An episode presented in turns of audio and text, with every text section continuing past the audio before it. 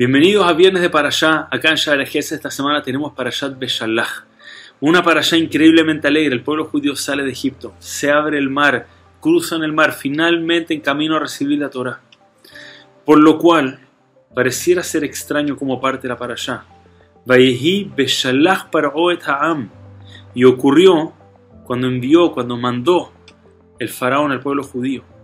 La palabra Vayehi, nuestros sabios nos enseñan que implica una tristeza cada vez que un episodio de la Torah parte, puede partir diciendo ve allá y sucedió, o Vallejí, que también sucedió, pero ve allá implica alegría, Vallejí implica tristeza.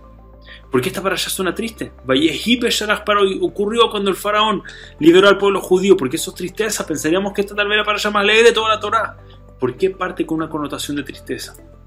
Y dice Rav Galinsky algo muy fuerte, pero algo que es tan importante aplicar en nuestras vidas. Dice que la respuesta está en el mismo versículo. Vallejío sucedió tristemente. Beshalach paró Cuando el faraón liberó al pueblo judío, cuando fue el faraón quien envió al pueblo judío fuera de Egipto. Después de todas las señales, después de las diez plagas, después de todo lo que había pasado, ¿qué dijo el pueblo judío? ¿a dónde van ustedes? ¿Por qué están liberados? ¿Ustedes no eran esclavos? ¿Y qué, qué respondía el pueblo judío? El faraón nos liberó. El faraón ahora dio la orden y gracias al faraón quedamos libres. Todavía no eran capaces de apreciar en su totalidad que Hashem fue el que los salvó. Y es verdad, son un poco ridículos. Evidentemente, después de todo esto lo debieron haber entendido, pero la realidad es que en este nivel todos caemos en el día a día. ¿Cuántas veces pedimos por alguien y rezamos? Alguien que necesita una refugia, necesita mejorarse y pedimos por él y rezamos por él y vemos que se mejora. ¿Y qué se dice después? Gracias a Dios tuvo un muy buen tratamiento. Gracias a Dios le tocó el mejor doctor e hizo una muy buena cirugía. ¿Cuántas veces pedimos Parnasá tener mejor sustento?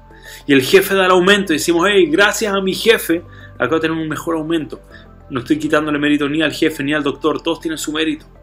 Pero viene una tristeza muy grande en realmente pensar que fue únicamente el jefe, en sacar a Hashem de la foto, en no entender que Hashem es el que manejó todo, al no entender que realmente el faraón es verdad, tuvo una parte, al final dijo que sale el pueblo judío, pero él fue el mensajero, Hashem fue el que sacó, el que tomó al pueblo judío y lo sacó de Egipto, así como Hashem es que nos cuida cada día, Hashem es que nos manda nuestra parnasá, nuestro sustento, nuestra salud, nuestra alegría, nuestra familia. Y todo lo bueno de este mundo. Y entender que Hashem tiene esa conexión en nuestra vida, esa es la verdadera alegría. La ausencia de eso es Vallejí. Es un poco tristeza que no entendemos que Hashem, el creador del universo, nuestro Padre, es quien maneja todas nuestras vidas. Que tengamos el mérito de vivir una vida de alegría, entendiendo que Hashem es quien maneja absolutamente todo en nuestras vidas. Shabbat Shalom Nos vemos la semana que viene. Muchas gracias.